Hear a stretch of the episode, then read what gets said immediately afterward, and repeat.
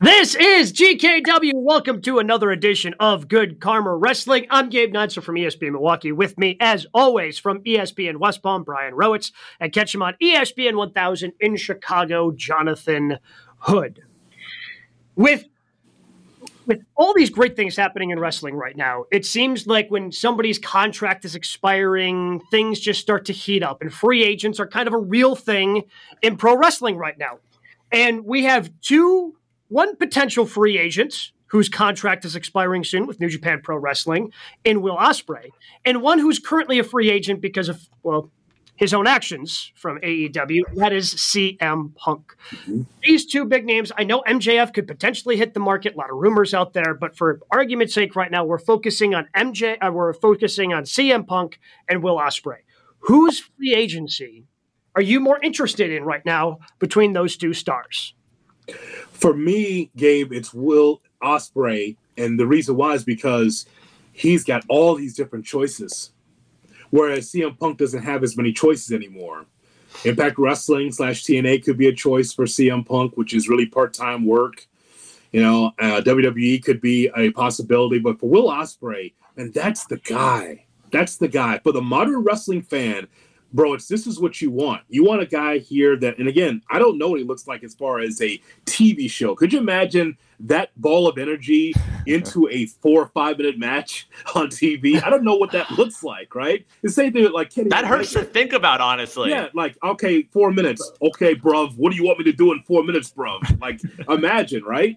So I just think that Ospreay, he has every choice. I, I find it interesting that he's got Impact Wrestling like on the on the line saying that I could see myself as a TNA guy in 2024. New Japan wants him back. I'm, i know Triple H is interested in him as well. So to me, because Punk has burned so many bridges, we've been there and done that. I think it's Will Ospreay on an even bigger stage, if possible. Yeah, that's the interesting thing. Like, I love this current version of Ospreay that literally goes to any company he wants to and gives them their match of the year. It was pointed out over the weekend on Cagematch, which you know we see rankings and people ranking matches in 2023. Five of the top ten matches belong to Will Ospreay this year. Wow! Like everywhere he goes, he's like, "All right, you want a match of the year? I got you, bruv," and like goes out there and does it. He's done AEW, New Japan, like you mentioned, Impact this past weekend. The thing with him that scares me though is that like if that WWE bug bites him and Meltzer says they're obviously interested, he will listen do we lose the Will Ospreay that we love and see right now? Like, does he become a Nakamura or an AJ Styles where you know they can go and you might get those highlights here and there, but it's not going to be what we see currently? I guess I'm more. I would be more hopeful for that under a Triple H regime versus sure. you know AJ Styles, Shinsuke. Like we're seeing an un, unlocked Shinsuke under sure. Triple H right now. Like we're seeing the best version of Shinsuke Nakamura currently. But for me, it's still CM Punk. Like Will Ospreay, yeah. I mean, look, Will Ospreay, tremendous in the ring. He's quite possibly the best in-ring performer we have in all of professional wrestling today, as as you listed off there, Brian. But he's making all these rounds. How much of an impact has he made? No, no pun intended. At Impact, are tons of people you know tuning in, rushing to their TVs? Did it help the buy rate this last weekend for their pay per view in Chicago? Maybe a little bit, but Will Ospreay, as good as he is in the ring, is not a CM Punk when it comes sure. to star level. Wherever CM Punk goes, eyeballs will follow, and that's guaranteed. Like whether he goes to WWE, he's going to be a bump there. If he listens to Billy Corgan and ends up in NWA and CW, huge bump there. Huge bump for Impact. Will Ospreay is tremendous in the ring, but he's kind of a disaster when you put a microphone in his hand. I mean, you guys have made fun of the bruv thing. Like, how many times did he say bruv in the three minutes he had in his promo for AEW? And he's like, oh, like, he, and then he stole somebody else's gimmick, except it's just stepkids. I got, I got a four year old stepkid, bruv. Like, no, like that's Heath Slater's thing. I don't care about your kids. Like we've already established that with Heath.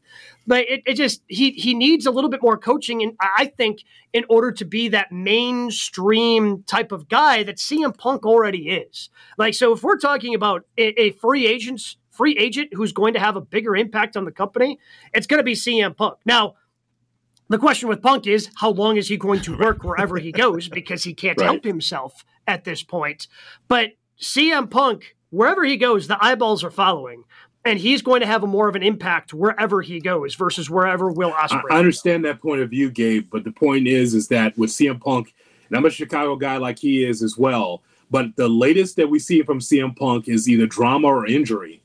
It's one or the other, right? right. I mean, here's a guy who up in age, and when he wins the championship, he's pissed off and he's eating pastries and he's pissed off and he's telling people, "Hey, you know what? I don't like what's happening in the locker room." Now, here's the thing: that whole thing where he's pissed off at a locker room, that he's not going to have an open mic to talk about that. Because you, could you imagine under this regime in WWE, he gets pissed off at some of the locker room and they got the open mic there, they would shut it off. All right, time to go. Right. There's no sitting there for mm-hmm. 30 minutes eating pastries, getting pissed. There would be standards and practices there, like, all right, that's enough. You can't say those things, and he knows that as well. But then the other side of this is age. Like how many? Like unless he's kept special, where he's doing one offs, where he pops up. He can't wrestle every night. He can't make the circuit. But I think that I'm looking at the younger asset and Will Ospreay. That's why I'm siding with Ospreay, bro. It's is because I just think, all right, we've seen him in all these classic matches. Can he slow down enough to be able to get, tell that same story in seven minutes? I mean, when his first match is sure. against Tozawa, that's not going to be a 20 minute classic. Okay, if he goes to WWE. But he can make it one if you want it. If you need him, yeah, to, I mean, if, get if, you to four stars, like He'll give you he'll give you the commercial break match if you need it with this Tozawa. That's the thing. Go home, go home, go home. No, bruv. I've got ten more moves, bruv. go home, please go home. We'll take a commercial break. As a matter of fact, this match is over. Now let's go to the back with the with an interview. It'll be in progress, and you won't stop wrestling. but that's the thing with him. Like you mentioned the age, he's only 30 years old. Like to me, what I see with him when it comes to free agency is Bryan Danielson. Like we know what he can do in the ring, and we know that there are limitations on the mic. But look at what Brian is today in 2023 versus when he first arrived at WWE. Like it wasn't there. It was the same boat. It was like, eh, do I really want to hear him cut a promo right now? Like if he signs the company, there is going to be work there. Whereas right now, he's sort of going that Cardona approach of, hey, pay me, I'm going to show up, we're going to make it work, whether it's a ballroom, whether it's a gym, like I'm going to be there and make it happen. And him in a big company, I feel like gets him coached up and gets him to that next level. How many WWE fans know who Will Ospreay is? That's the other thing. I don't think a ton. Okay, so I feel like when AJ Styles made the jump from New Japan, like he was, you know, at least when when Nakamura made the jump, they put him in NXT, sure. and it at least introduced him to a part of their audience that by the time he came up, like there were enough people excited about it because the the you know the the takeovers were big enough. AJ just made the appearance at, you know, at the Royal uh-huh. Rumble, uh-huh. and bad cuts aside, yes. like I feel like the crowd was excited. The crowd kind of knew at that point about AJ Styles, and I'm I'm not sure since then how many people would have been able to make the jump from New Japan and still had that WWE fan knowledge? Like, oh, I know who this guy is. I've heard of him. I, would like to think at this point they've heard a lot of Ospreay, but they also might not know him. Like they may know the name, but they might not know him if they That's, see. Him. Well, to throw it back at you, like I think the WWE fan is different. AJ at least had TNA and had some, you know, American run in him. Yeah. To throw it back at you though, same situation. Rumble 24 Ospreay comes out, the you know the clock hits zero, it's him. Is that reaction louder than AJ got? Um, I, I probably it, it's probably comparable. Sure. I think he'd be okay. end up being comparable because I I feel like the fan who goes to WrestleMania is different from the fan that goes to the Rumble or SummerSlam, Fair. right? Like for SummerSlam has always been the wrestling marks WrestleMania for you know that's kind of been referred to that, and I feel like at least for me because the Royal Rumble has always been my favorite event, but I feel like diehard wrestling fans go to that more than they go to what the spectacle is of WrestleMania. So I think there would be more people in the building that would know Ospreay at the Royal Rumble versus you know, if he, he if he made a debut at WrestleMania. Well, there's a couple of ways to look at it. One, he can debut at the Royal Rumble and you just roll with that. Or if he actually is going to be part of the company, trust the WWE to tell the story, right? I mean, look what they're doing with Jade Cargill. Now, I know there's diehard WWE fans that probably don't know who Jade Cargill is, but notice the story, how they're just, um, you know, NXT, SmackDown, Raw, introducing her to the audience. Give Triple H, not Vince, but Triple H, the um, credit of being able to know how to tell a story. If Will Ospreay comes in there, I, I imagine there's vignettes and video packages that say, "Hey, this guy is from New Japan." You know, he's going to be a he's a rising star. Now he's part of WWE. They could do it that way, or they could do a surprise. If you're asking me, uh, the as far as the audience is concerned, we got to give the modern audience a lot more credit. If he rolls out to the Royal Rumble, it's like, oh, Will Ospreay. He'll get he will get his share of excitement because of what you guys just said. If it's just a Raw in Des Moines, no. But the Royal Rumble in Tampa St. Pete, yeah, because it's going to be people from all over the country and all over the world at the Royal Rumble that will know who that is. Yeah, but there is something to the WWE fan being different, being more casual, and like if that's not Will Ospreay, but it's you know Bill Falcon coming down the ring, like you run the risk of when AEW does it before, where oh, with a different name and a different bird. That's what I was going Bill Falcon. Like, yes, very good. Yeah, that's the WWE version of him.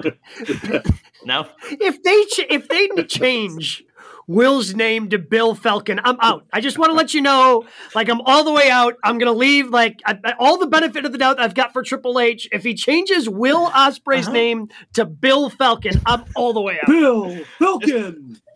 Hunter, free of charge. I got you there. Save, save the creative juice. I got you. But like, we, but is Samantha Irvin getting through that name without laughing? That guy, Bill Falcon's already in the ring in a satin jacket, in, in, in, yeah. in a jacket.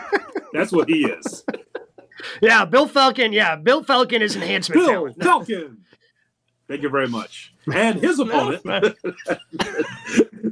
like the the AEW audience, which is the hardcore of the hardcore, we've seen surprises just come out completely flat. Like Dark Order's in the middle of the ring, and it was like, who are those guys? Yeah. And just no reaction. So like I think WWE runs the risk of that if it's a surprise, and as opposed to taking the Jade approach, where it's like, "Hey, we're going to tell you why this person is special." Mm-hmm. Well, and it helps with Jade. I mean, it helps with Jade that she's just Yes. You put her next to Charlotte Flair and you go, because you, you have context of how much bigger Charlotte is, like in terms of height, and she's got the broad shoulders, and for years and years about how, you know, she's just a special athlete in terms of her size, speed, strength, all those things. So when you put her next to Charlotte and she's like the same size as Charlotte, you're going, oh, okay, I get it. Right and it, it's be, because of Jade's physicality. It's a relatively, I think, the way they've been doing it, it's an easy story to tell. Like, yeah, just look at look at like how ripped she is. Look at how big she is. She's clearly a star, and I, I mean, Ospreay. I, I'm not quite sure how. I mean, obviously he's physically fit. I don't know how big Ospreay is. Like how if if he stands next to uh, John Cena? Is he like the same size? I mean, he's not going to be as bulky, obviously, sure. but if he stands, you know, what, how tall is he? How much is he? Like, just because when you're wrestling in New Japan and Independence, like I, I don't know if he's like a okay. specimen compared okay, to some other players. It, it, it, there's, there's, no body guys anymore. This is Triple H's job now. Okay, you don't have to. Well, I'm just saying from a storytelling right. perspective, like you may have to do more with Will than they've done with Jake. Goddamn, pal, he's tiny. He's fine. you saw you saw you saw him in real time like we did against uh, Kenny Omega. What'd you think of his size yeah. against Kenny uh-huh. Omega? Omega definitely is built. Maybe not the tallest guy, yeah. but at five eleven, uh, like even six yeah. foot, he's tremendous. Yeah. Oh, 100 percent. So mm-hmm. I mean, I, I just, but I guess going back to the Punk thing again, you know, his options are Impact Wrestling, TNA, or it's the WWE. And again, the whole thing with Punk and WWE, I just remember like was yesterday just on and on bitching about the company, bitching about Vince and Triple H and the doctors and Stephanie. And it's like, you never say never. I get that. But I'm just wondering, I guess at some point we're going to be talking about who are the, what would be the matches, the key matches that you want to see CM Punk against whom in that company.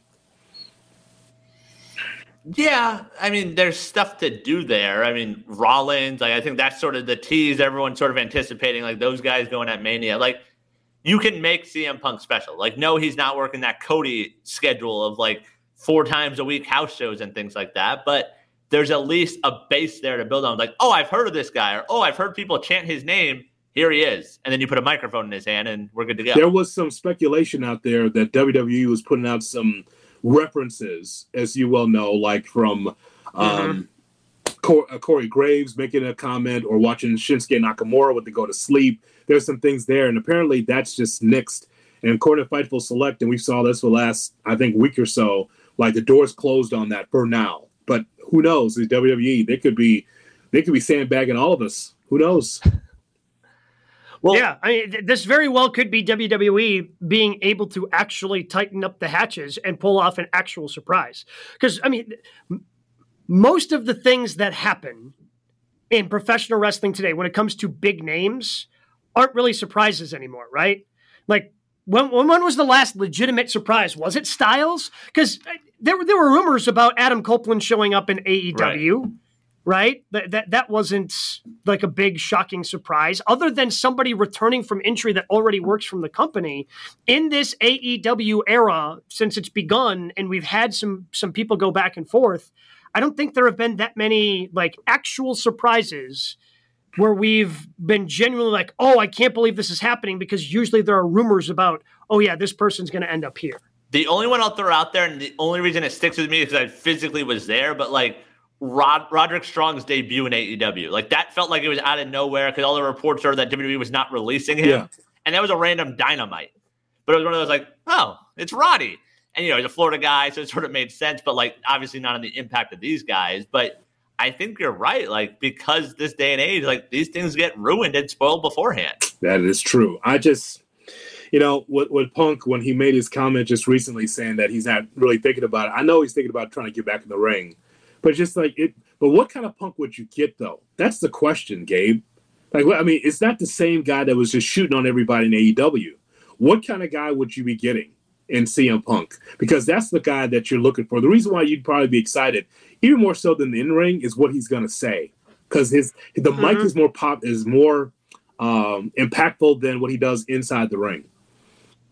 hundred percent hundred percent. And I think that there is a line that him and Triple H can come to where they give Punk some freedom and you just have to make, hey, none of this is going to be personal. Like he's just going to shoot. Like we mm-hmm. got to let him cook, right? We got to let him. Like, this is what yeah. makes him special. We got to let him cook a little bit. Nobody get pissed off backstage if he takes a shot at you. It's like this is just all part of the show. And I think like it just became too personal for everyone in AEW. Like and and again, it goes back to Jungle Boy Jack Perry, who we still haven't like. When have we seen him since nope. he took that shot at? No, but he's going to be at the Rumble. Wouldn't that be something?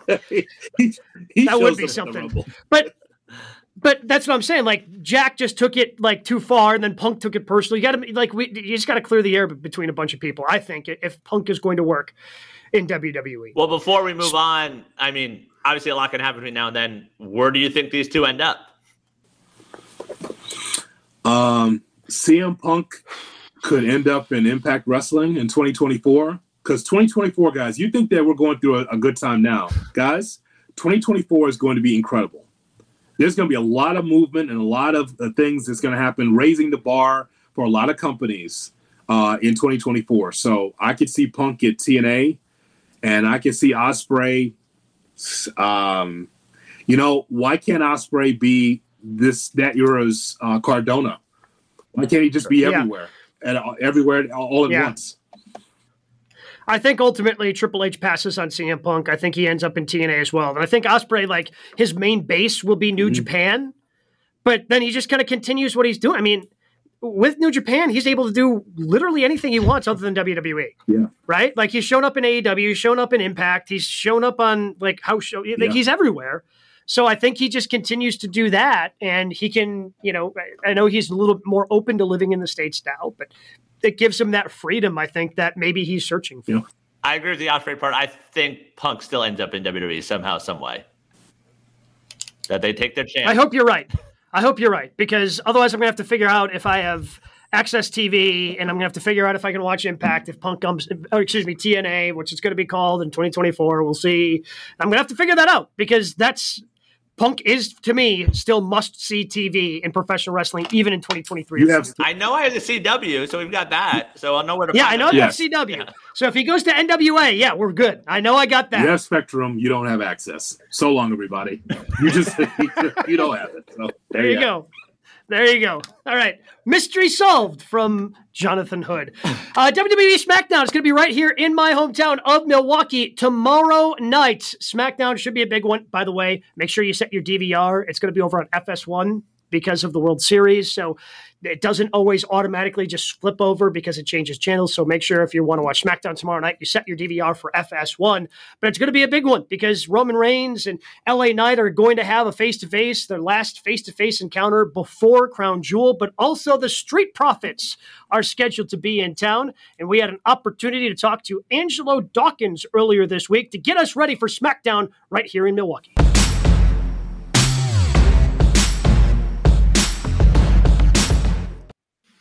Excited about our next guest right here on GKW. We welcome in one half of the Street Profits, Angelo Dawkins. You can check him out right here in Milwaukee, SmackDown on October 27th. Fiserv Forums, Ticketmaster.com is where you can get your tickets. Angelo, I'm excited to see you here in Milwaukee. But uh, with SmackDown, uh, you guys have now been partnered up and you, you guys have been doing some things with Bobby Lashley. What's that been like for you to be paired up and and now be involved with a former WWE Universal and WWE champion?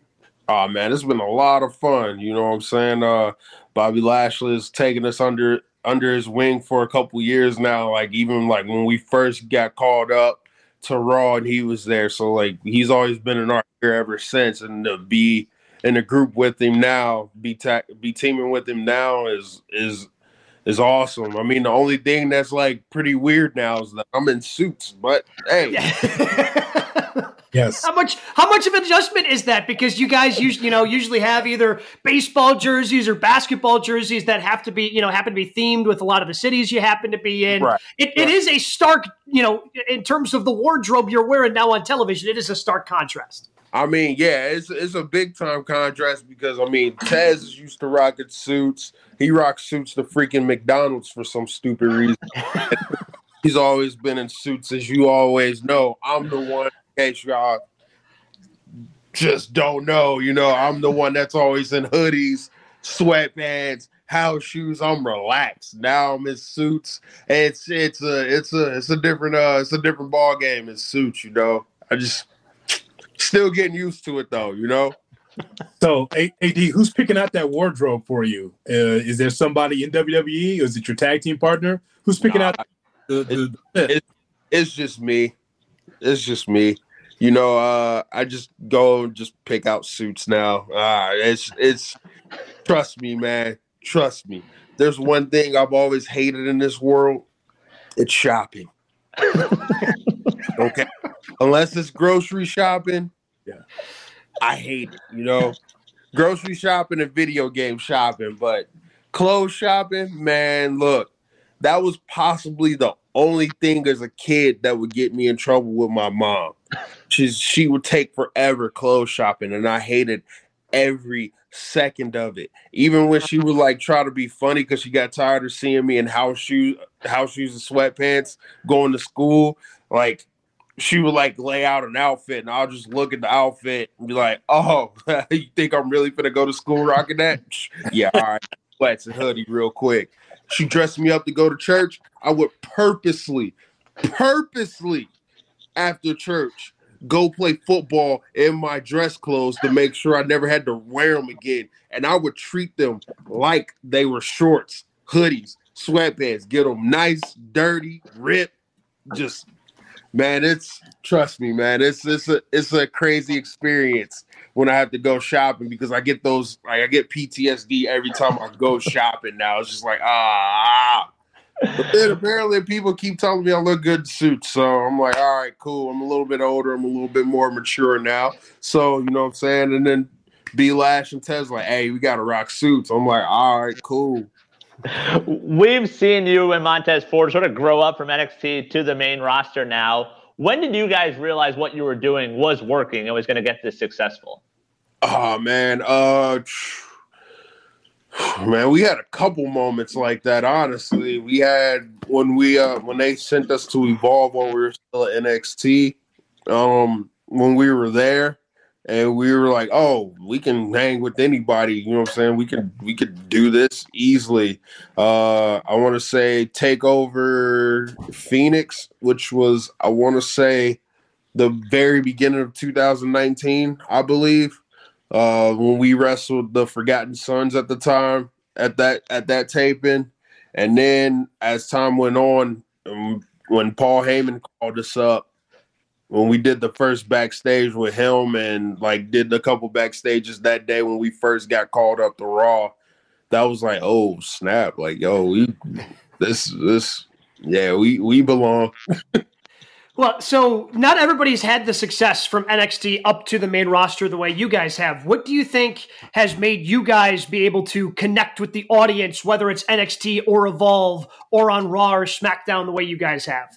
Uh, honestly, it's just us being ourselves, you know. Um, like we've always been ourselves no matter what, and that that helps, you know. Tez is always super hyper always singing, doing whatever he usually does, and I'm just always like the laid back dude. We always got like you always got those kind of uh you know what I'm saying, those combinations with friends. You know, you got the one that's way more outgoing, you got the one that's super laid back, but just as goofy in a way. But he's just like he just delivers it in a different manner, and like that's what we both bring. Because like people will be like, oh, oh, we know dudes like that. True, heck, we're even like that as well and like it's just us being ourselves and then not only that like giving props to like guys like paul heyman he was making sure that he's like hey just be yourselves. He was beating that in our head the whole time like hey make sure yourselves. You make sure yourselves. Just be just be you. Just be you. You know what i'm saying? You come off as authentic. So as long as you're being yourself and not trying to play a part people can see like right through that. And we just been ourselves pretty much the whole time. Angelo, you had to start off as a singles wrestler and then get to a team wrestler uh, with Montez. What was that? Uh, what was for you to be able to go from singles to being a tag team guy? Uh, I mean, it was cool because, uh, man, me and Tez were already cool before we became a tag team. So, like, that kind of helped a little bit. Uh, sometimes like people could be in the tag team and they're not like really cool outside the ring, so it kind of like it's a little rough patch there. But for us, it was easy. Uh, I mean, I'll say this: being in a tag team, I ain't got to work as hard anymore. You know, you know, what I'm saying? my wind is lovely in the tag division. You're in there 15% of the time. You don't mind that other 50%, right? Yeah, yeah, yeah. You know, you know, it's it's easy. You know what I'm saying? Whoo, I'm tired. Hey, bro, it's your turn. Bam, tap. Woo. You know, rather than being there in singles, you know, I'm like, whoo, whoo, whoo. Well, I guess sort of along right. those along those lines, what are, if any, your own single aspirations down the line? What are my own single aspirations down the line? Ah, man, I haven't even thought about it, dude. Honestly, like I'm so I'm like so busy with this, so I'm just so focused with what we got going right now. Like, hey, like don't get me wrong, if a singles opportunity ever did happen, like all right, cool. I'm pretty sure people have seen me in singles action. I've wrestled Seth Rollins and took him to the breaking point. I've wrestled Damian Priest in the Elimination Chamber qualifier and brought him to a breaking point. You know, it, was like, and Tez has gone and done unreal, crazy things. He's wrestled Roman, he's wrestled Seth, he's wrestled in the elimination chamber. Dude turned into Spider Man for a minute. I like it's man. I I like we a lot. I know a lot of people bring it up, and I honestly haven't really thought about it. We haven't even discussed it I do know like everybody wants Tez to be in the singles, which is cool with me. Uh, because I'll be there to support him no matter what. But me personally, I I'm so wrapped up in what we got going that like singles competition is like the last thing on my mind right now. I mean, but if it happens, it happens. What got you into professional wrestling? What who are some of the people maybe you grew up watching or, or why was professional wrestling something that you wanted to do? So I what got me in professional wrestling was I was wrestling in college at Harper College. Uh, so I got recruited straight out of there, and we were at national duels, and our coaches like to play pranks on us during tournaments for some crazy reason because they just like to make themselves laugh. Uh, but they uh, so basically, I'm getting ready for my match. I'm warming up, and my coach Kelly and Coach Todd will come up to me. It was like, "Hey, yo, yo, you're not gonna believe this." I'm like, "What?" And he's like, "Yo, Jerry Brisco is here," and I look at him. I'm like, "All right, cool." and And uh nah, it was uh so they're like, bro, do you not know who he is? I'm like, at that time, I didn't. Um I was like, uh, nah, man, I don't know who that is. It was like, yo, this is Vince McMahon's right hand man. And I was like, what? Like, I'm just looking at him like crazy. It was like, yo, Vince McMahon's right hand man, WWE, Jerry Brisco wants to talk to you. He's here right now. I'm like, bro, man, get out of here, dog. I gotta go get ready for this match. Like, y'all trying to be funny and stuff. I'm thinking they're like playing jokes on me and stuff like that. Sure enough, I wrestle. I come over. I'm breathing hard, trying to find the closest Gatorade possible. Mm-hmm. And uh, sure enough, Jerry Brisco comes up to me. He's like, "Hey, I'm Jerry Brisco, WWE," and I was like, "Oh, you guys weren't joking. All right, all right, cool." So like, um, he like and to be fair, like the only thing I knew about WWE at the time really was like The Rock, Stone Cold, Undertaker, like all those guys. So like it, was never really on my like in my mind at that point in time until I met Jerry Brisco right then and there. And Brisco talked to me about uh he's like, yo, I think you I think you'll do really well going down there and trying out. And uh I think uh you can uh, possibly have a pretty big future in WWE. And so this happened in 2012. So he gets me a tryout. I go try out. I end up making it. Uh, I get hired later on in 2012, and I've been here ever since, pretty much. Speaking of, of pranks, outside of Tez, low key, who's the funniest guy or woman in the locker room? Hmm. Funniest guy, man. That's tough. That's tough. We all have we all have our our our moments, I guess. Like somebody that you would that the audience would not believe, like, oh man, this person is pretty pretty hilarious. Pretty funny. Man, that's tough. Uh super serious WWE locker room. Wow. yeah, yeah, we take we take everything serious in the locker. Oh, yeah. uh, this is no, no, Hey, look, Z, wipe the smiles off your faces. All right. Oh yeah, oh, sure. if I see if I see a smile, I better see a smile wipe right behind you. like, yeah, yeah, we take this serious. Nah, the funniest dude, I I gotta go with Jimmy. Jimmy. Okay. Jimmy's the funniest. What, what does he do? Oh man, he just jokes around like pretty much what you see on TV now. Just yells yeet every other word. Uh, I mean, be in the back playing Tekken and stuff. So like he'll be talking smack while he's like doing that and all that stuff. So I mean, the only time he's really quiet is when I'm beating everybody in Madden. So, but uh, but nah, I, I got to go with Jimmy, man. Jimmy's Jimmy's funny. Jimmy's pretty funny. Speaking of the Usos, we've seen what you guys have done in the ring with them. What's a tag team out there that you haven't worked with yet that you guys say, hey, we can make some magic with them? Hmm. Ah, man. Honestly, I feel like all of them, honestly. Uh, I think the Creed brothers definitely. Um, would definitely like to get in there with uh I would like to get in there with Trick and Melo, definitely. Trick Melo gang, shout out to them. Uh man, who else? We've already been there pretty deadly, which is cool. Man, I, I just feel like we got a whole bunch out the mud, out the mud, OTL. Definitely them. Malik Blade and Edris.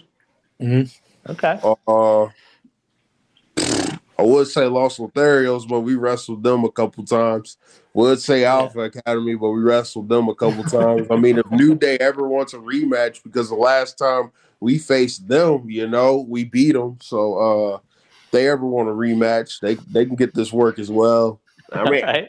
I I say all the tag teams, honestly, man. Like we enjoy working all the tag teams. We just we're just happy to see where tag team wrestling is going and how it's how it's uh you know what I'm saying making a little bit of a big time resurgence, you know. Obviously, we feel like we're at the top of our game, so whoever whoever want this smoke, man, you know what I'm saying, bring it.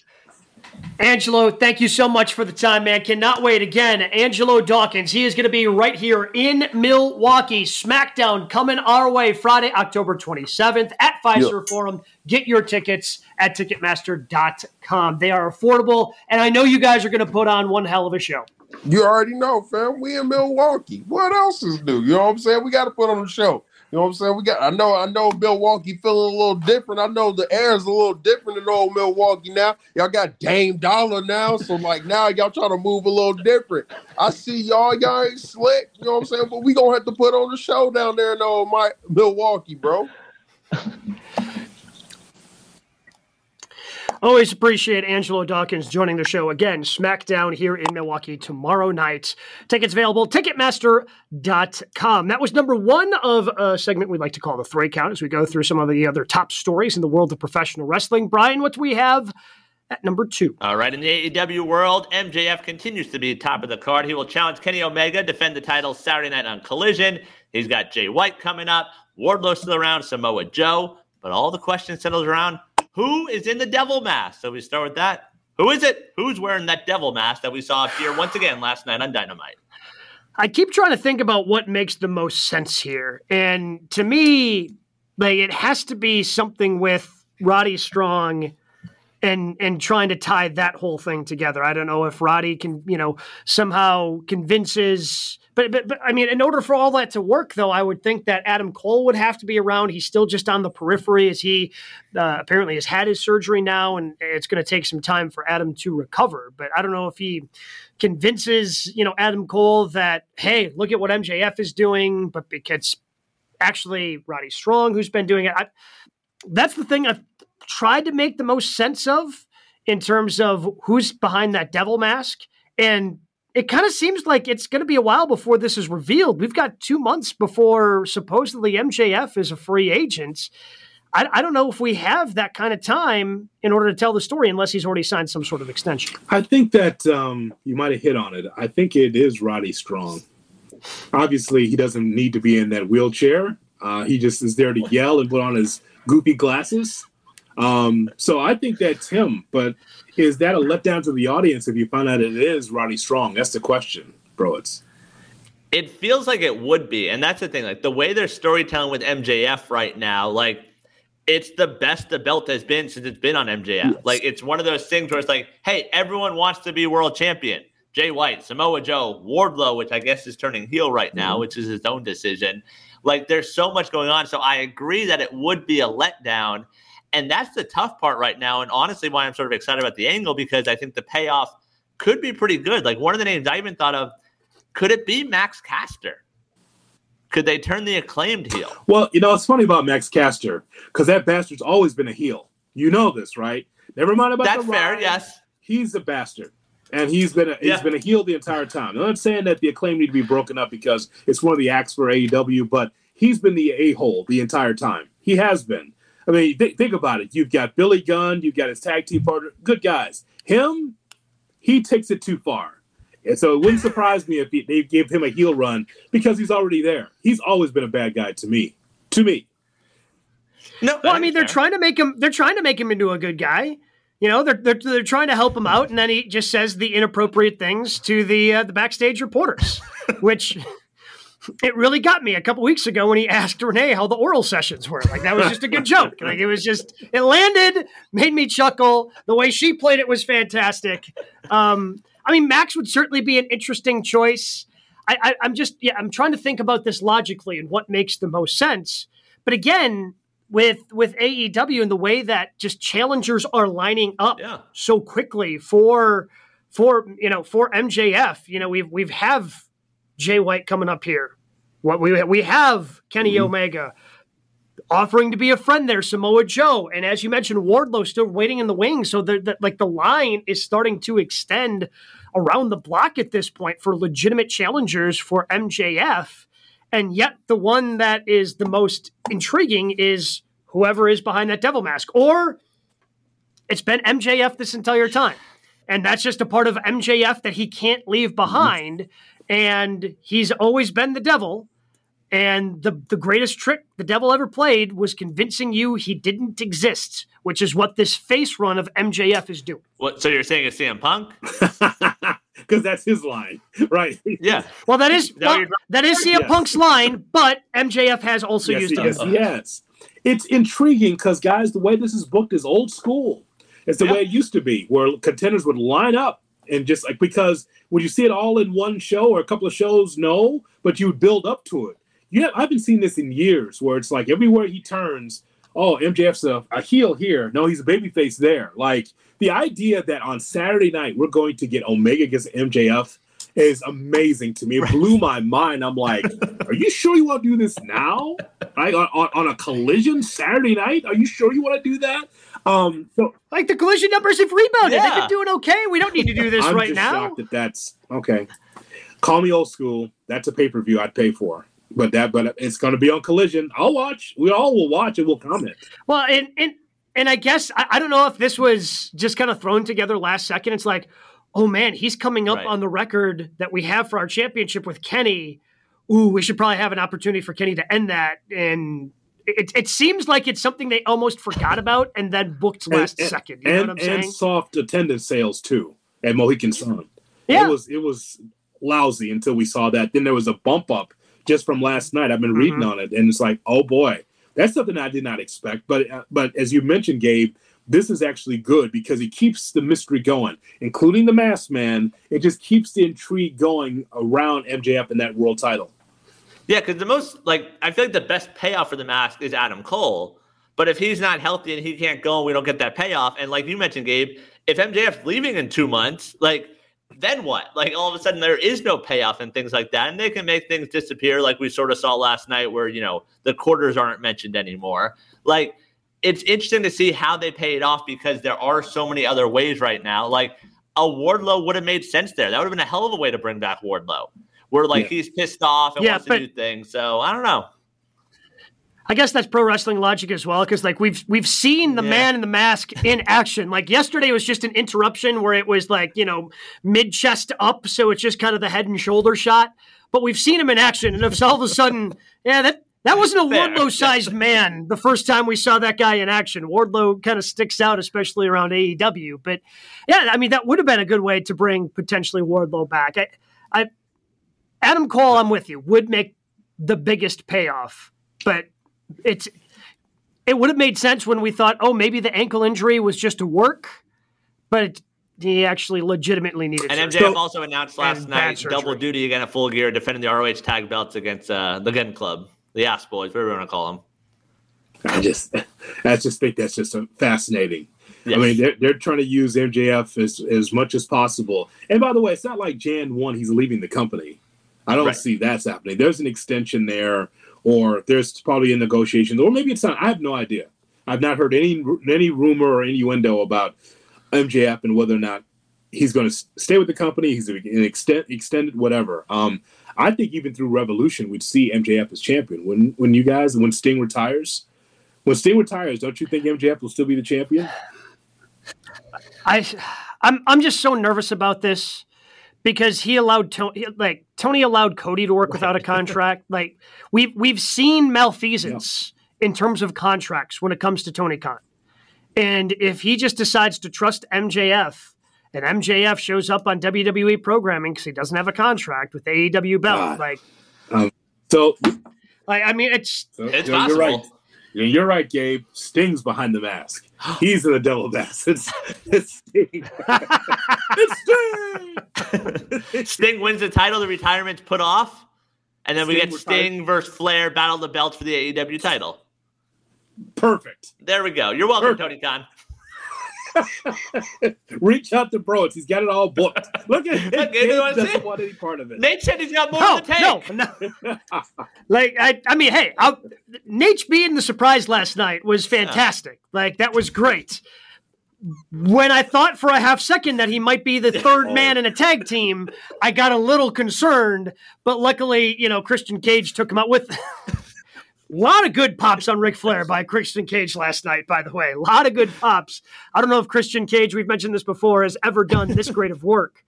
Um, and maybe it ends up being Christian Cage. Who knows? Um, behind the devil mask, like you just even fold Christian Cage into more things in AEW. I don't know, but it, it, it seems like again the, the one, the only one that makes sense to me is Roddy Strong. As much as he has been around everything, and like him offering up his, it just didn't. It seemed out of place a little yeah. bit last night, which makes me think it's it's going to end up. By the way, Flair says, "I'll hitch my ride to you, Sting."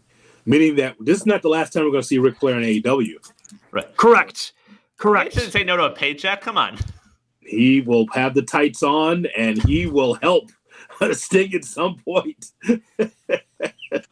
no, I'm just telling you, man.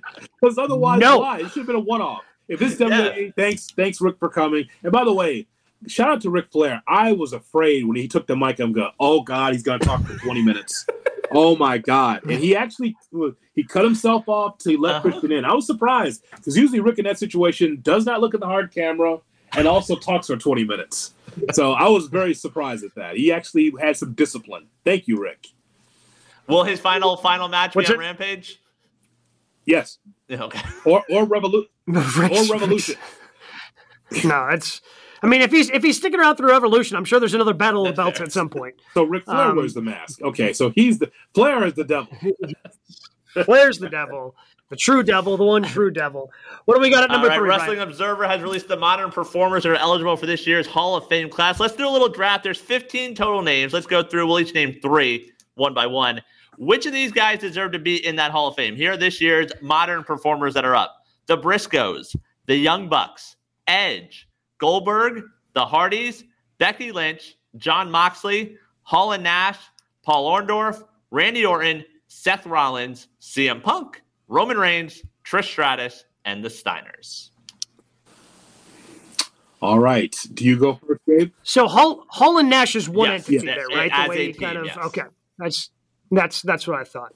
So Gabe, you want to go go first? Uh, go, yeah, I'll go first, and I'll take Hall and Nash because those guys, again, like when you think of the, the, the height of professional wrestling was the Monday Night Wars. They kicked it off. They were such a big part of that. When you're looking at at at what professional wrestling has kind of become, that's such a big part of those two making that leap from WWE over to WCW. Like they didn't know what to do without those guys. Like Vince just tried to go, oh, it's more the characters, it's not the performers, you know. And then we had, you know, a, a, a fake, you know, Diesel. You know, we had a we had a fake Razor Ramon. It just it wasn't it wasn't right. Um, so I would take Hall and Nash number one. Okay, so it's to me now. Yep. I'm going. Mm-hmm. I am going CM Punk on this, um, because of what he's brought to the business not only he's, you know, it's funny. We hear Matt Cardona talk about how, how he's the king of the indies. And actually, it was CM Punk first. Right. Uh, and I know it was mm-hmm. more or less in the Midwest, but the point is though is that that ROH his ROH run, going from ROH to the WWE, CM Punk signed his WWE contract in ROH on a turnbuckle. I don't know if you guys ever saw that footage. Top turnbuckle, mm-hmm. he signed his contract because he was such a heel and such an a hole. That he signed it in front of that ROH crowd um, and they hated him for it uh, because again, CM Punk meant so much to the indie fan. Goes to WWE, becomes a champion when people didn't think he could. For 300 plus days, he's a champion. People don't forget there was some good promo work in there. Him and Heyman together, and um, oh yeah, Punk against um, Nash. It was some good stuff yeah. in there, right? So, and then of course, you know, goes away for a while, comes to AEW and sets the world on fire there. So, I would have CM Punk as someone that should go in the Wrestling Observer Hall of Fame. I, I agree with both your picks. For me, though, for number three, like I go with the Bucks because I think about impact on the business. Like AEW exists because of the Young Bucks. Some of the podcasts and behind the scenes and vlogs that we see are because of the Young Bucks. And I think a lot of the indie resurgence was on the back of those guys and what they did. And I think that overall impact has sort of gotten us to where we are today as pro wrestling fans, where we have these options. Like we have a second legit company, and I think the Bucks are responsible for that. Um, my second pick, I, I so I, I, ranked them one through fifteen. Like when when I saw this, we knew we were going to. I ranked them one through fifteen. By the way, I, I had the Young Bucks pretty really? far down my list. I think they I think they have more work to do, especially when you look wow. at the resumes of a lot of the people that are on this list. Holy like I'm I'm, I'm they created a I am I'm not gonna lie I'm at number eleven. Yeah, I, I have him at number eleven. Like the wow! I got him at Jim 11. Cornette has entered the chat.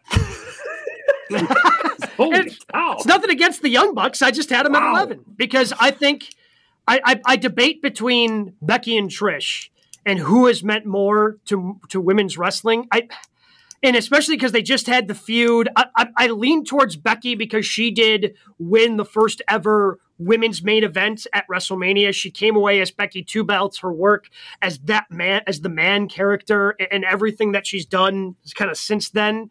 And she's taken to me women's wrestling to different heights. Like, yes, without Trish Stratus, there's no Becky Lynch, but without the run that Becky has, we don't have what Rhea Ripley did on Monday night. Like, Rhea Ripley is undoubtedly the star of Monday Night Raw, which is crazy to think about considering you have somebody who else who's on this list in Seth Rollins. You have Cody Rhodes, who is probably the biggest babyface WWE currently has, and yet the star of Monday Night Raw currently is Rhea Ripley, and that doesn't happen without Becky Lynch. So I'll take Becky with my second pick. Second pick for me was the the Hardys, and, and the reason why is because of where they started in Carolina. They they were wrestling when they were 16. They're not wasn't supposed to wrestle in WWE. They lied about their age. you can go back to when in Milwaukee, Stone Cold Steve Austin, right? Now Austin Yeah. 16 says, "I'll whoop your ass." Who opened the doors at the King of the Ring? It was the Hardys. If you, if you go back and look at footage, a 16 year old Matt and Jeff Hardy are opening the doors for the wrestlers that come in, uh, and they were wrestling as as um, as preliminary wrestlers at that time, and they grew into something. They grew into a dynamic pair that people still cheer today. I told you guys last time I saw them in person, um, they still get huge pops because of all the ladder matches they had. They innovated the ladder match. They did things that we had never seen before. If it wasn't for the Hardys, Edge and Christian, and the Dudleys, we wouldn't have those classics. So I would have the Hardys there. What we're seeing here now, like we saw them on Dynamite, I mean, that's that is horrible. I mean, that's no the end. more. That's that's probably the best they moved though in the I trios mean, match. that- that's because of brother Zay. I think that's the Yeah, I mean, yeah, Zay Zay helped them out, but I feel Yeah. like that was that was the best I've seen them on TV in in in a little while since they've both been there. yeah. So as we do the snake draft, I'm gonna go with the Hardys next for my list. So this is where I ran into you know struggling, debating and things. For me, I think about it in terms of sports. Where like you have those special seasons where you're like, all right, is it a Hall of Fame worthy enough? So like, I'm going Goldberg because I think the peak of Goldberg Yeah. was so high. And no, it wasn't you know five star classics in the ring, but that run, the Hogan match in Georgia, things like that, like that peak alone, I think is enough to push Goldberg into a Hall of Fame. No, he doesn't No? get in. He retired Bret Hart. No. Has Bret mentioned that before? I mean, that's I've, I've yeah, I've never. Can you expound on No. that? This is the first I've no, heard of I don't of have a 500 uh, page book like I have on my bookcase back here of Bret Hart complaining about Goldberg. Whatever, Bill Goldberg. Bill, yeah, you gotta work with Bill. He always called him Bill Goldberg. Bret, Yeah. Bret, you got to do this promo over again. We're ta- his name. He, we're going Goldberg. Okay, got it. Three, two, whatever, Bill Goldberg. so no, he retired one of my favorites. No, Goldberg. But but Yeah, I mean eh, his his run in professional wrestling though, like it, he was as hot as he he. I mean, he didn't sustain. I mean, he you know in terms of the way that The Rock or Stone Cold did or any of that, but like Goldberg at his peak is as popular as a professional wrestler Yep. has been, right? Like again, it, it kind of yeah. Turns out he was a bit of an a hole. Oh, yeah. You know, that, that kind of that kind of cooled him off, and turns that- out people didn't like that's him as all right, much. Gabe. I mean, who wasn't in wrestling? Who wasn't in AO? I mean, that's just you know. But but but you're right though. Think about it. We talk we talk about um, Kenny Omega gets MJF on TV on Saturday night, right? We got Hogan Goldberg on Right. TNT, on Nitro, like in front of forty five thousand people at the Georgia Dome. Not Uh-huh. at Mercedes Benz Stadium, like out, out of nowhere on Yeah. Nitro. That was the main event, and Goldberg gets over and wins the championship. I mean, that was huge for its time. Yeah, that was that was absolutely huge. Okay, so for my third pick, again, debating between two because they've had such long runs, but I, I, I'm going to say Randy Orton. And it's easy to forget about Randy because he hasn't been on our TVs, and and there's you know rumors out there that he may be coming back at Survivor Series here, but like he hasn't had long sustained periods like this where he's been out with injury. Like for him to stay as relatively healthy as he has for his entire career and, and just be able, I mean, he's a 14 time champ, but the, the way he's been able to float in and out of different characters and be, you know, kind of a comedy bit with, with RK Bro or be the serious parts of um, what the, um, I'm, I'm, blanking on what you know Stephanie and Triple H called themselves. Well, then they re- require um, got Seth Rollins, the yeah. authority, yes. So the way he was the serious part of the authority, going back to evolution and, and doing all the different things that Randy Orton has done in his career, it's damn impressive. And he's always made it look so effortless that I think he's been taken for granted at some point. But he's always somebody that Vince and the WWE could always rely upon. Oh, we need something. All right, let's just get Randy. Get Randy. He'll do it. And and Randy has always been that guy for the WWE who's always stepped up whenever they've needed him. Like he, I, when I was in college, I didn't watch as much professional wrestling, and when Rock came back to host WrestleMania, I really dove headfirst back into it. And his his feud with CM Punk at that WrestleMania, like it was it was fantastic. The work that he's done, all the different things. Um, I, will I'll go Randy Orton here as my third. So pick. I'm having a hard time with this uh, this third pick because I have two choices. I've got Rick and Scott Steiner, New Japan Tag Team Champions, WCW Tag Team Champions, um, were terrific in the NWA, or I have Paul Orndorff. He said, Well, why Paul Orndorff? Paul Orndorff was one of the greatest wrestlers to never win the heavyweight championship during that Hogan run. Mm-hmm. As a matter of fact, I'm going to drop something on you that most don't know. There was an event in Toronto called the Big Event in 1986, August of 86. And the headliner was Hogan against um, against Orndorff. They were the draw. They drew 74,000 fans, and that was not a pay per view. It's just one of those wow. Coliseum home video deals. It's like, hey, we're taping this to so you can buy the VHS. I didn't buy it at mm-hmm. the time, but I read about it in the magazines. But just like the idea that that it was the largest grossing at the time, the largest grossing event in Canadian wrestling history and Orndorff was on the other side. When we kind of both, all three of us know, like well, Orndorff was going to win that match on a non pay per view during that time. Like, but but the point is that he was so important in that feud with Hogan. So, so and I know he passed away just re- not too long ago. I want to give him his flowers, but I'm I'm going with the Steiners, and I just another mistake by Eric Bischoff because the Steiners are still a hot act. I didn't like the way that they were separated. I know Scott had a much better uh, singles career than Rick uh, at the time because he's big bad booty daddy and he wins these singles championships, uh, has a good TNA run. But I'm gonna go with Rick and Scott Steiner because we talk. You know how much guys, how much I love tag team wrestling. Those two are two of the best of all time. Good thing there's not a math exam in order to get into this Hall of Fame. True. My final pick, I mean, we bitch and moan about it a little bit, but I think it's Roman. Like, there is something to three yeah. years as a champion. Like, if he ends up facing The Rock at Mania, like, there's something to that. And the Shield run being, like we've talked about, one of the best factions of all time and maybe the most successful when it comes to individual parts. I think Roman at this point has sort of earned his spot already. Yeah, yeah, I, I, that's hard to argue with. I think I would. I'd like for him to defend the title every now and then to uh, yes. uh, solidify his greatness. That'd be nice. That would be nice. So the ones we didn't list that we don't have going in the Briscoes. Not yet. Yeah. I mean, but great though. Again, great, but everybody yeah. just can't get in. But just mm-hmm. not yet. Your guy Hood Edge. We none of us mentioned him uh, you know, at some point his story is going to be written. We already know his AEW run is insignificant as much as it is everything he did in WWE. So at some point, yes, I think he'll get in. I, I, I by the way, I was debating Randy or Edge Sorry. with my final pick, and again, unfortunately for Edge, like having that nine ten year gap just kind of hurts him to me, to me, when I, like if I compare his resume versus yeah. Randy, it's an unfortunate injury, and Edge is fantastic and I love watching him, but like again, just Randy being able to be that consistent presence on WWE television for 20 plus years is just unbelievable. Yeah, the rest of the Shield, Moxley and Rollins, none of us mentioned them. Um, Moxley still has a lot to go. He's not stopping anytime soon. He's he comes across guys as a guy that's going to wrestle for the next 15 years and bleed on every continent. He's that. He's, I mean, that's who he is. Wait, he I mean, he hasn't done that yet. I guess Antarctica, mm. like that's probably the last one he hasn't bled on it. Until point. he bleeds in Africa, he has not. Uh... he's not bled in the Pacific Islands or Africa yet.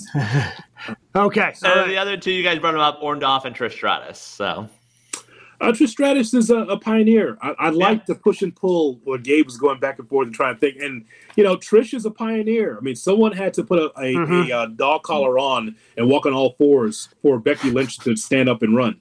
Yeah, exactly. It's but the way she was able to break free of those stereotyped characters that she had early in her career, and then, and again, she talked about it a lot as her heel character in her latest run in WWE to to be that first main event with Lita on, on a Monday Night Raw, like to be able to break free and go, hey, by the way, look at what they can do in the ring right. too.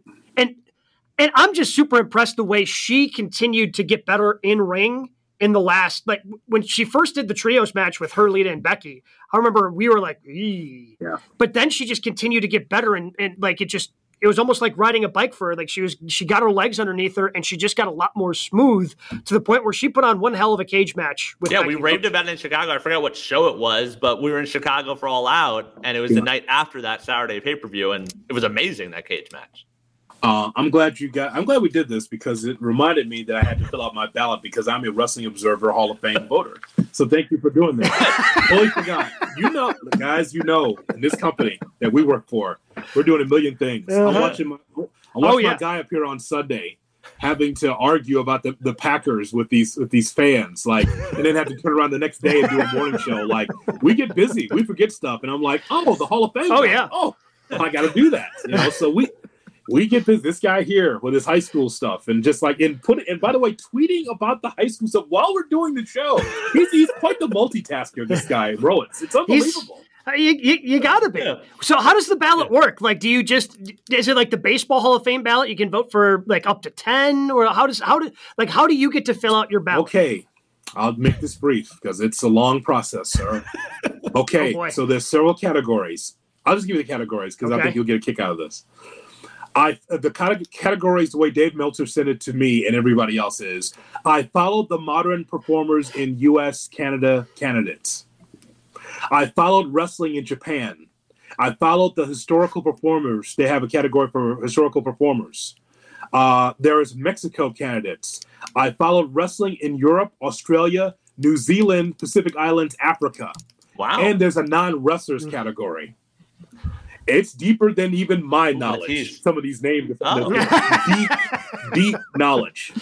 Hold, so that's what you got to fill out. You fill out one, and you just send it to them. So okay. I'm not going to go through. I, I'll just say this. Yeah, you, you don't have to tell us who's going to be on your ballot. I was just curious how the process. I'll give you worked. one, and that's only because the movie's coming out soon. I followed the modern performance, and, they, and again, it's a long list, just like Broads gave us. Every it's like 20, mm-hmm. 25 people on the list. It's crazy. I voted for Kevin Kerry and David Von Erich because uh, that's an era mm. of hmm. the 80s and they were hot and that movie's coming out soon right yeah, it is the yeah. movie yeah, yeah, yes so i mm-hmm. but the rest of these like trying to find like guys from africa and pacific islands it's like uh jimmy snuka no he's really from new jersey so that doesn't work it's, like, like, it's tough man like and some you can abstain obviously if you just don't know like i'm sure. very weak in mm-hmm. mexico wrestling uh, the AAA stuff when we see it on Rampage, it's the first time I'm seeing it. Mm-hmm. Like I, I don't have I have very little historic knowledge of AAA CMLL, so I have no idea what that is because it wasn't on our TV. I, I have no idea. So yeah. it's mm-hmm. it's sometimes you abstain. Like I don't know who Dr. Wagner and and, and Angel Blanco is. I don't know who those people are. So I just nope, don't know. It's the White Angel, by the way, just so you know. Mr. Bilingual over there. Yeah, he, yeah. You know what? He married into it. That's yeah. That's why he knows. That's fair. Yeah, that is very fair. right, what we have this week in news and notes. All right, Rob Van Dam made yet another appearance on Dynamite last night with Hook, and he revealed on his one of a kind podcast that he's been unbooked by WWE for Mania 40 weekend in Philly, where he was set to appear. He said he did get that AEW booking 30 minutes after the call from the quote big company canceling him for Mania weekend. Because he's flirting with AEW. That's why, right? Yeah, 100%. Yeah. Uh huh. Yeah. Stupid. Mm-hmm. Triple H is better than that. He's better than that. Yeah, he should be. Like, I mean, come on. Like, you, you're not going to book him, Hunter. Right. Like, the, the, guy wants to wrestle on television. Like, let let him get a paycheck. It's it doesn't. I guarantee you, Trips is pissed at Ric Flair right now as we record this. Mm-hmm. Right now, Oh, without a doubt. Why Uh-huh. uh, would you go over there? Because you, I'm not booked with you.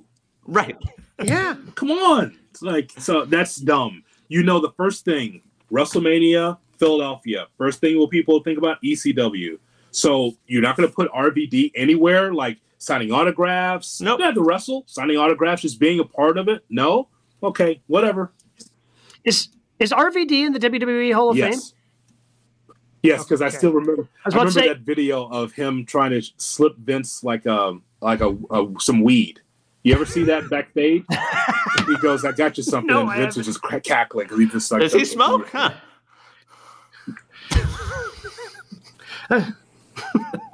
Sure.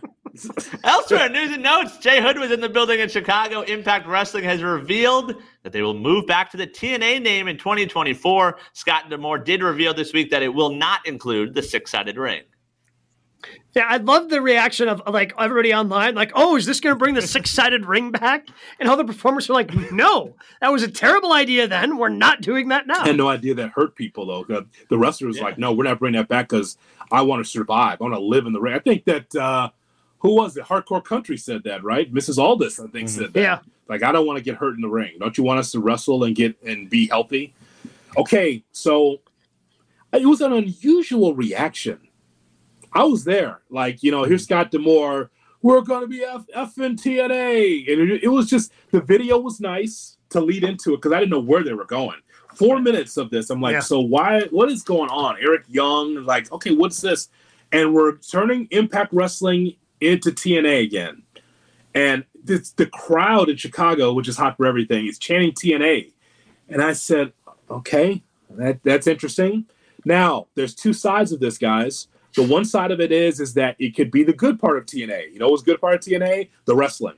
The in-ring wrestling. The bad part of TNA, Vince Russo, Hulk Hogan, Eric Bischoff, Dixie Carter to an extent, even though it was kind of her money that's involved. The reason why it's been LOL TNA or Impact Wrestling for a long time is because of the way it was booked. Like the the silly stuff that Vince Russo would book was trying to attract WWE audience, and it didn't work.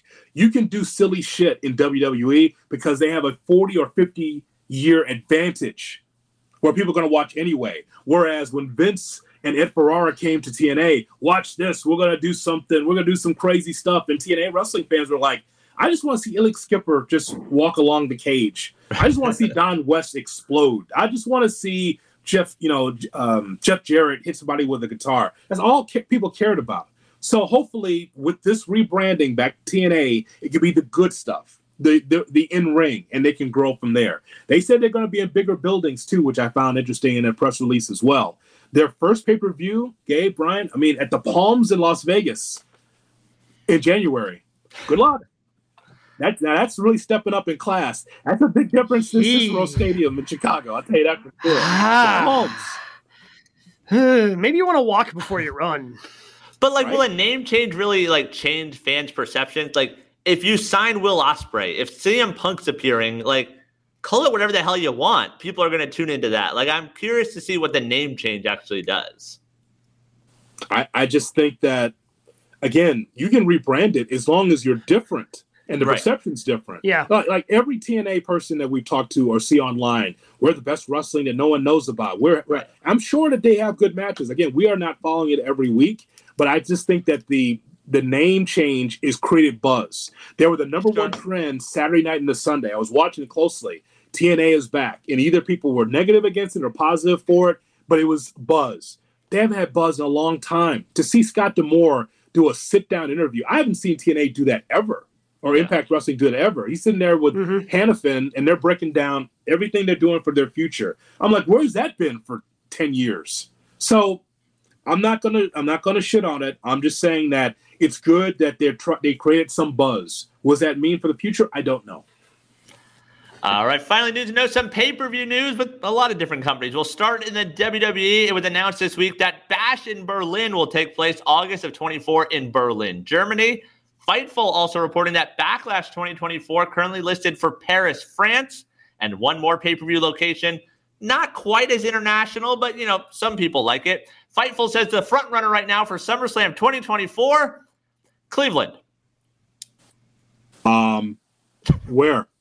The baseball stadium or I don't know, just Cleveland is what they said in the the, summer. the convocation center? Where in Cleveland? I've not seen the where yet. So uh, yeah, you know, Berlin, Paris, Cleveland. Well, we're def- we're, we're definitely. I Going mean, Sure. to Cleveland. We're definitely going.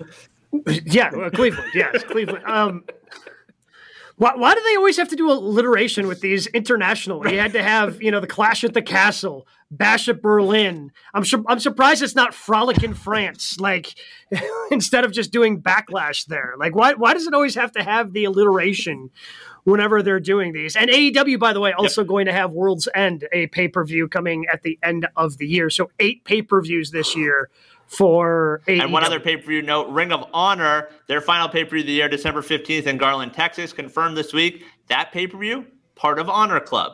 So Jay Hood's going to get his $10 a month worth it there. No, no question. And they'll, they'll they'll have a good crowd for that. They'll have a fine crowd. I just think Oh, I'm always already- do. I'm re- ready to book the uh, the Berlin show.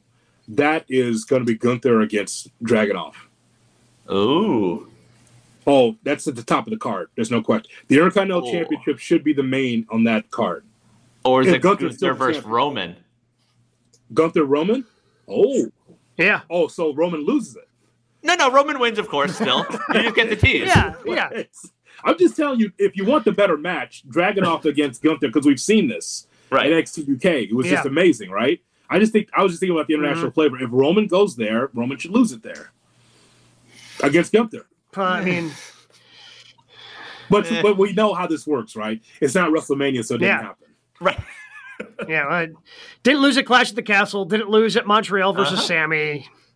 But Not it'll be a hell of a reaction. win, you know, Yeah, it'll be sold out. It's going to be great. Um, doing it in France, it's just the, the new way WWE's doing things. It's not like they're, they're struggling, uh, you know, domestically, but they're going international, which is great. Well, and it's just smart hitting these underserved markets because, I mean, one of my favorite pay per views this year was Backlash because it was in Puerto Rico. Like they hadn't had anything there in forever, and that crowd was hotter than hot. Which, and again, it's going to be a little bit different because you know Puerto Rico, in terms of its its locale, i- is still you're getting a, a relatively normal pay per view time. It'll be on a little bit earlier, but who cares? That's going to be a hot crowd, and it's going to be a fun show to watch. I think about that Bad Bunny pop at least once a week. Mhm. God almighty. Can you imagine American crowd like trying to sing along to a song the way that that entire Puerto Rican crowd did with Bad Bunny's entrance? Like it's, it's zero. No, chance. all, all we Never do is, whoa! That's what we do. Yeah. That's what we do. Well, we can do that, or we can yell "Let's go" uh, for the uh, for the. we Sammy, knew Judas. you know, in the We're Sammy. pull one. Judas. They did that a few times. Well, that's true. The AW crowd knows every chapter and verse of that. You, you're certainly right about that, but it's nothing like what Gabe just laid out there. That's just it's just amazing. That Puerto Rican, And like the way they got, I don't know if it was a drone shot of the entire Oh, crowd. Like it was just- just So good. This- so I mean, when we do our award show in December, I mean that's got to be right up there for moment of of the year. Oh my Yeah. god! Mhm. So good, just so good. All right, that brings us to, and there's going to be again a lot of the shows were good this week. Like Raw was good, Dynamite was good, SmackDown had some good stuff. Match of the week. What do you have? Matches of the week. Got a limit. All to right, three. here's another half hour of the show. Um, God, wrestling's so good, guys. It's so good. Mhm. It- it- It's, so fu- good right now. Fantastic. Okay. What's great is is that we get nine matches of the week, right? That's what's great Yeah. because Yeah. Yeah. we never have the Mhm. same one. All right, so all right, so let's go with uh Sami Zayn against Drew McIntyre. Yeah, I had that one down. It was fantastic. Let's go with Ospreay against Speedball Mike Bailey. There's a match here that's going to be co- it's going to be wrestling uh, match of the year. It's going to be a candidate, guys. It was just that good. Seeing it at Cicero Stadium Yeah, was I- unbelievable. That Uh, is one of his five that is currently among the top 10 of the year, by the way. it, it's it's ridiculous, bro. It's how good that was. But it's it's an Ospreay match. But it, it's not like I've seen a, a ton of Mike Bailey either. That's the other Sure. thing. So to see him against Ospreay, I'm like, wow. So that blew the roof off the place because I saw that live this past Saturday. So that match, this match, and I will drop down and go with Becky Lynch against Lyra Valkyrie. Valkyrie. Okay, so I, I, every time I look at that name, it just throws me off. Like I, I'm like, I am so glad I never have to pronounce this name. Do I have that right? I mean, we're play by play guys. We gotta get the name right. Come on, now. You guys are. Yeah, I know. I, I, I look. I look. I stared at that name for a good fifteen Right. minutes, like trying to say it over and over in my head, like Laya Valkyria, Laya Valkyrie, Laya Val. Like I don't know. Like it's just there's too many. Like the A, I, I don't know. Too many R's and A's in the first So I'm. Um, I, that's the women's. For those that didn't know, that was the main event for NXT. I got in that late because it's nine o'clock and they were still on nine o'clock central. I'm like, what? This overrun's mm-hmm. amazing. It's ten minutes, eleven minutes, and then Becky Lynch ends up losing. Uh, Becky Lynch did more for the women's division in that com- that brand than anybody else. Uh, and and by the way, I didn't even know who that was. Yeah. This Lyra, I didn't even know who she was. I'm like, so she, so Becky loses to her. I'm like, uh, it's fine, but it was a really good match though because Becky led it, and um, it was a great main event for NXT. So I actually have three different ones. Uh, MJF versus Juice from last night. Like, I enjoy the way MJF's working, even as a face, but still doing the heelish things. And like, even though you had the Bullet Club Gold, so like it was a fun match last night between those two. Too much Uh, mishegas. It's too much mishegas in that Yeah, but Way they let him much. go. Like there was a lot of working between those two. My Yiddish is strong. Go ahead. Go ahead.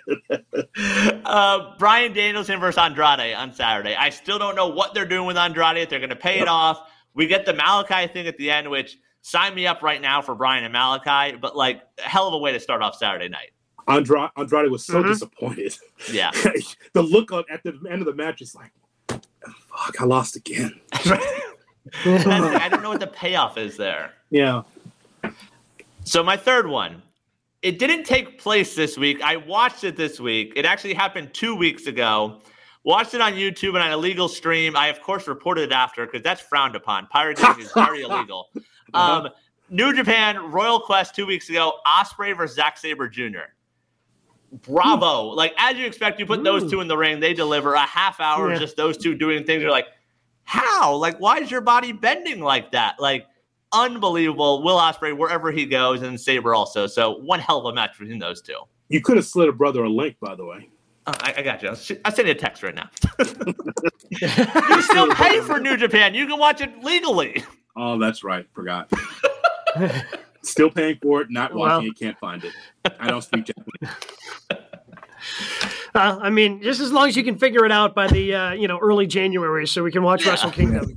Um, so I did have so Sami versus Drew, Danielson versus Andrade were great, but I also wrote down Flair versus Iyo Sky from SmackDown. Um, again, ended up being kind of a schmozzy ending because it had to be because it was a SmackDown, and, and but I mean Flair, Iyo Sky, just every time she's out there defending that championship, I feel like she just continues to deliver time and time again. Um, she's been fantastic. And then the main event la- last night of Dynamite, I really enjoyed. Um, Blackpool Combat Club versus Orange and uh, and uh, Okada. Like the way that Bryan Danielson just refused to play along with the Orange Cassidy gimmick and just decided to get aggressive right away. I just loved everything about it. I don't know if Danielson's legitimately hurts.